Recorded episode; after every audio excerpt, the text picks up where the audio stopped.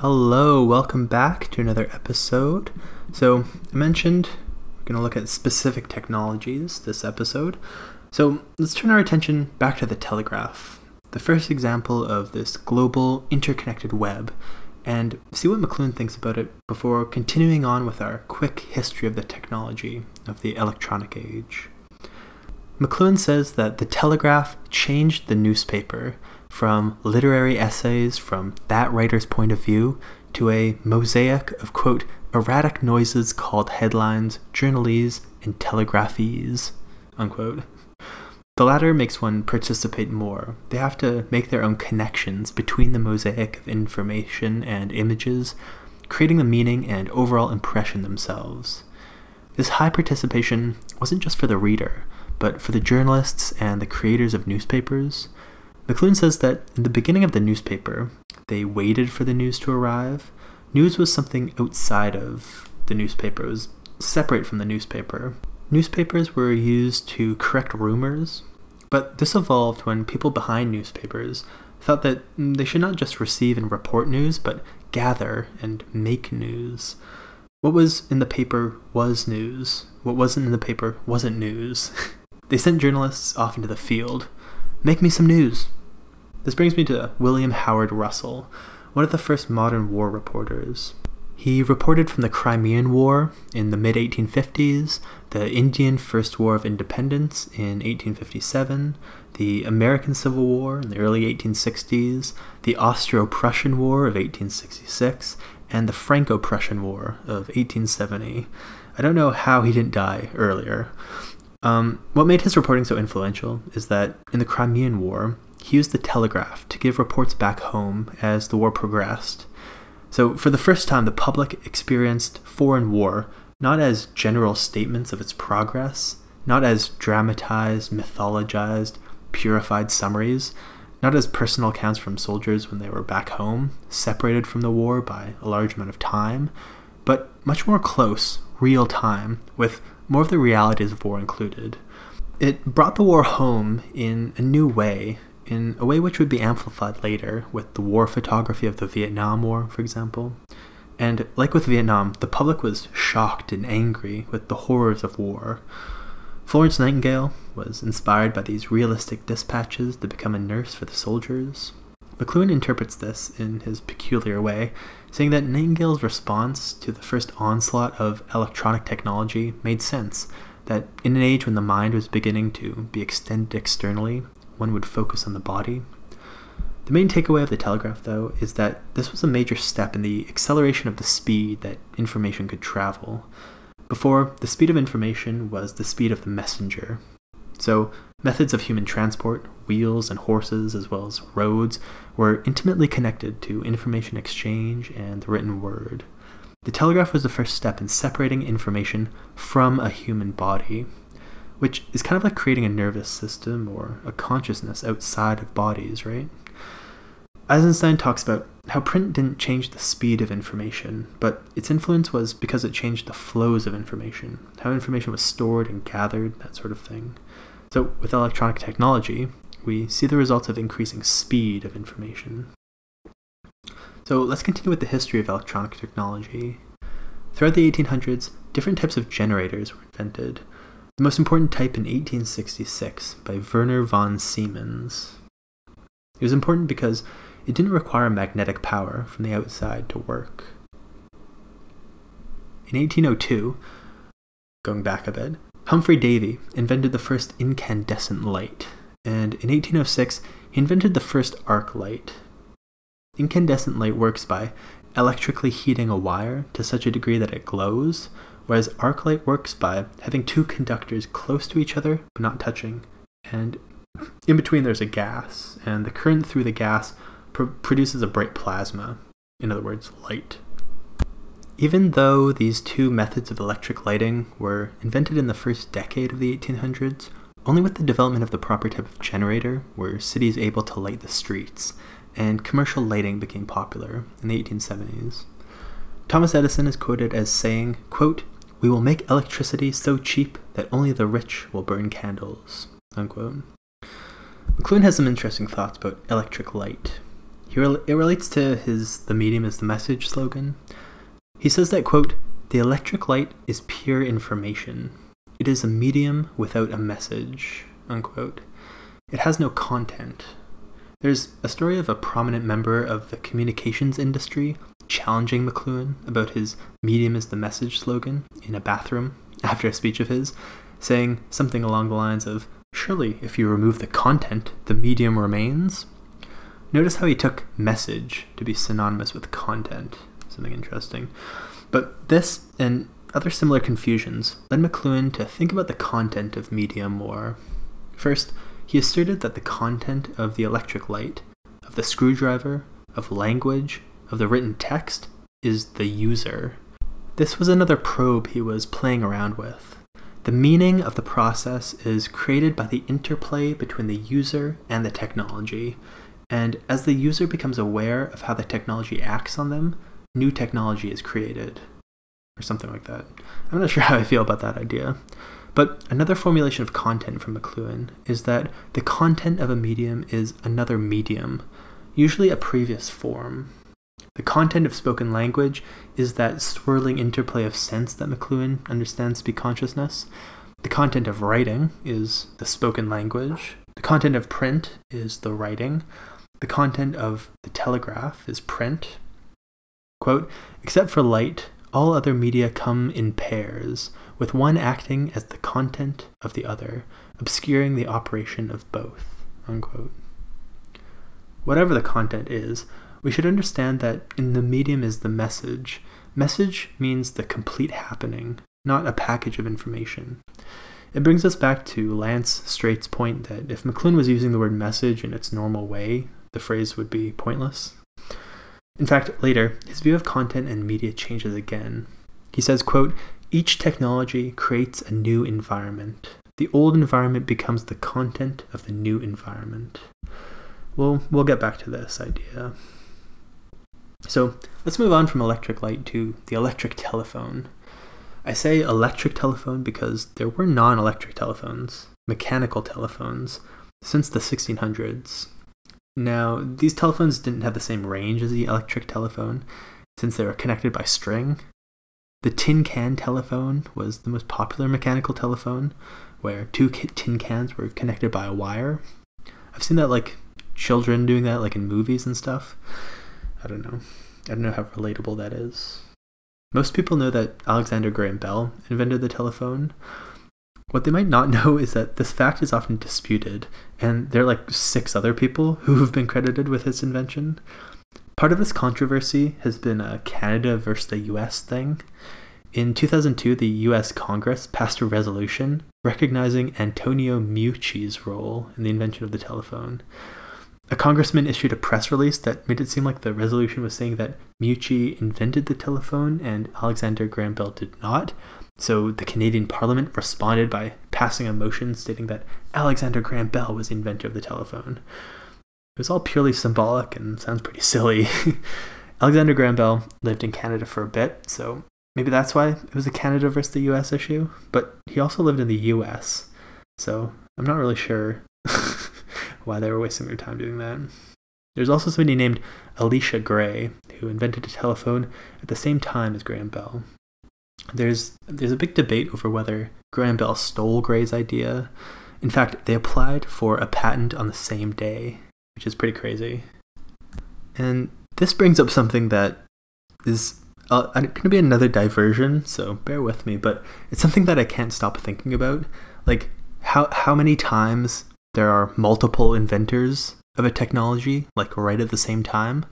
Um, I'm going to read a passage from Kevin Kelly's book, What Technology Wants, where he, he goes over um, the like the insane amount of coincidences in the history of invention.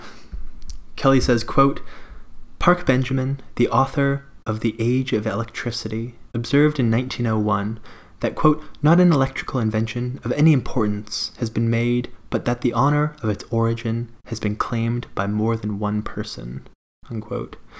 Dig deep enough in the history of any type of discovery in any field, and you'll find more than one claimant for the first priority.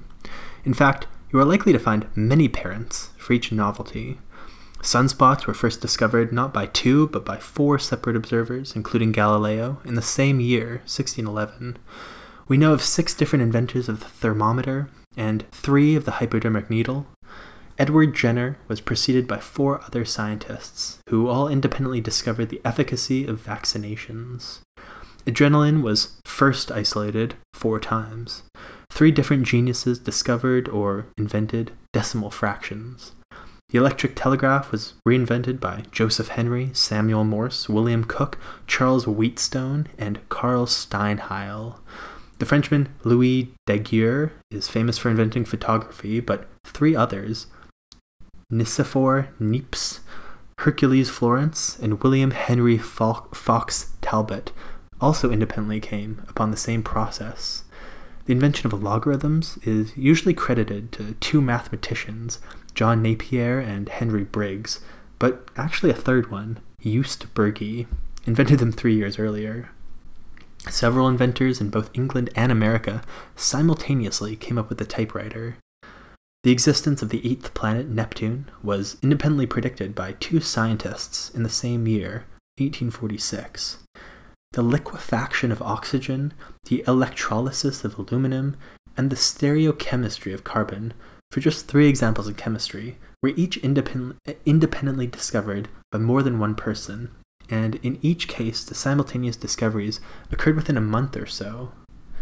Columbia University sociologists William Ogburn and Dorothy Thomas combed through scientists' biographies, correspondence, and notebooks to collect all the parallel discoveries and inventions they could find between 1420 and 1901. They write the steamboat is claimed as the exclusive discovery of Fulton, Jouffroy, Rumsey, Stevens, and Symington. At least six different men, Davidson, Jacobi, Lilly, Davenport, Page, and Hull, claim to have made independently the application of electricity to the railroad. Given the railroad and electric motors, is not the electric railroad inevitable? Inevitable. There's that word again. Common instances of equivalent inventions, independently discovered at the same moment, suggest that the evolution of technology converges in the same manner as biological evolution. If so, then if we could rewind and replay the tape of history, the very same sequence of inventions should roll out in a very similar sequence every time we reran it. Technologies would be inevitable. The appearance of morphological archetypes would further suggest that this technological invention has a direction, a tilt, a tilt that is independent to a certain extent of its human inventors. Indeed, in all fields of technology, we commonly find independent, equivalent, and simultaneous invention. If this convergence indicated that discoveries were inve- inevitable, the inventors would appear as conduits filled by an invention that just had to happen. We would expect the people making them to be interchangeable, if not almost random. That's exactly what psychologist Dean Simonton found. He took Ogburn and Thomas's catalog of simultaneous invention before 1900 and aggregated it with several other similar lists to map out the pattern of parallel discovery for 1546 cases of invention. Simonton plotted the number of discoveries made by two individuals against the number of discoveries made by three people, or four people, or five, or six, the number of six person discoveries was, of course, lower, but the exact ratio between these multiples produced a pattern known in statistics as a Poisson distribution. This is the pattern you see in mutations on a DNA chromosome and in other rare chance events in a large pool of possible agents. The Poisson curve suggests that the system of who found what was essentially random. Unquote. So, sorry for that long passage, but it's something that yeah, I've been thinking about a lot. So if you have anything else to read about that, let me know. All this doesn't really matter for McLuhan and our purposes here. Let's just go with the common Alexander Graham Bell invented the telephone idea. It's kind of funny that he invented it since since much of his work before the invention involved teaching deaf children. On March 10th, 1876, Graham Bell spoke the words, Mr. Watson, come here, I need to see you, through his telephone. This was the first time that spoken language, the first extension of our central nervous system, according to McLuhan, merged with electronic technology, the second extension of our central nervous system. The year after Graham Bell spoke those words to the telephone, in 1877, Thomas Edison invented the phonograph. I mean, maybe six other people did too. It works kind of like a record player, with a needle going into the grooves. The grooves shaped as an analog to the sound waves of whatever was recorded, but instead of flat discs, it began with cylinders. From looking at pictures, these weren't electronic, they were hand cranked. Eventually, discs took over, and in the 1930s, vinyl did too, providing the world with the record player we know today. The phonograph began as a mechanical device but merged with electricity with the invention of the tape recorder in 1932. But in its mechanical stages, it was still tied to electronic technology. Edison thought its main function would be to store telephone conversations, adding permanence to the spoken word. McLuhan notes that until the 1930s, recorded sound came from one point. He says that this is a continuation of the fixed point of view of the typographical age, like the sound version of the single eye fixed perspective necessary for linear perspective. In the 1930s, though, stereo sound was invented, giving the recorded sound multiple speakers to come out of, adding multi dimensionality to the recorded sound, moving closer to the natural acoustic space of our ears. Stereo really took off in the 1970s, though, I should add. In the late 1800s and early 1900s, after the invention and acceptance of Maxwell's theory and his famous Maxwell equations, electrical engineering really took off, as I mentioned last episode. Electronic household appliances began to be developed. In 1906, Reginald Fessenden transmitted speech via radio for the first time to a specific location. There's controversy about who made the first general broadcast, though. Some thinking Fessenden did it um, on Christmas Eve in 1906, but something thinking, it was a guy named Lee DeForest in 1907. Again, all these, the simultaneity of invention keeps coming up. Now, obviously, the radio added an element of orality, continuing from the telephone and the phonograph. McLuhan makes an interesting observation that in the beginning, the radio was mainly an entertainment device, but as electronic technology increased, it, it was used also as an information device, giving listeners briefs on news, traffic, weather. McLuhan sometimes calls the electronic age the age of information, a term I hear a lot nowadays, but one that was probably less widespread in the in the 60s when he was writing. McLuhan says that commodities are increasingly information, not matter. He also says that ourselves are increasingly translated into information too, not just commodities, which is leading towards this extension of consciousness itself. The Second World War led to electronic advancements too, like radar and early computing. We're going to talk about pho- photographs and movies and television in a later episode. But let's talk about something that everyone's talking about today automation. McLuhan was talking about automation way back in 1964, but he wasn't alone. McLuhan thinks that automation will shift us from jobs back to roles. He thinks that it will break down boundaries, like between work and leisure, teacher and student, culture and technology. His reason for predicting such wide ranging effects of automation, not just the economic effects that most are concerned with in contemporary discussions, is because he sees automation not as a continuation of what gave us the mechanical industrial age, but rather the replacement of the mechanical world by electricity. In the pre electric mechanical age, the power of the machine and the work done by the machine are always closely linked, both in space and by the fact that the power was pretty specific to the machine. The screwdriver is powered by the hand, the carriage is powered by the horse, the train's engine is powered by steam. But electricity generalizes this, providing the same source of energy to a multiplicity of machines and tasks. He also likens electric energy to information itself, for a reason that I can't really figure out. so, that was a very brief sketch of the history of electronic technologies up until the 60s, and some of McLuhan's thoughts on them. As I mentioned, I'll cover photographs, film, and TV in a later episode. And also keep in mind that McLuhan has many more thoughts about specific technologies of the electronic age, but you know, I don't want to go too deep into that. Honestly, I, want to I want to get the series over with sooner than later so I can talk about other things. McLuhan calls the electronic age instantaneous and organic, and says that this instantaneousness, by which he means speed of light communication, is overtaking the effects of print, like sequence and division. If everything happens all at once, how can you divide things up? Uh, let's end this episode with one of McLuhan's interesting predictions of the electronic age.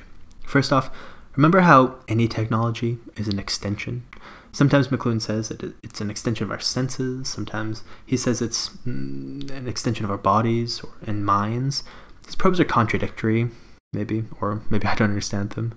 But when saying that all technologies, all human artifacts, are extensions of our senses, he follows with something interesting. McLuhan's summary of consciousness is that it's the constant translation of our senses within our mind. But when a sense is extended, it becomes a closed system. Once a sense is extended, it loses that ability to translate, to interplay. But with the speed of electronic technology, things are becoming more instantaneous, and hardware increasingly becomes software, like coins to cards. Our extended senses are beginning to translate and interplay, similar to our internal senses. Technology is grasping towards consciousness. But McLuhan thinks that the electronic technology is the extension of our central nervous system, not thought or language, and therefore the consciousness of electronic technology doesn't require words, doesn't require language. All right, I'm going to end it there. Um, I hope you enjoyed this very um, quick look at the history of electricity and electronic technologies. Um, Next episode, we're going to talk about something that has been kind of lurking in the back of all these episodes on McLuhan. Um, it's something very important to his thought and to electronic technology, but you know, to his thought in general. It's his thoughts on causality. Um, and if that sounds boring, I I promise you it's not, or at least it isn't to me. See you next time.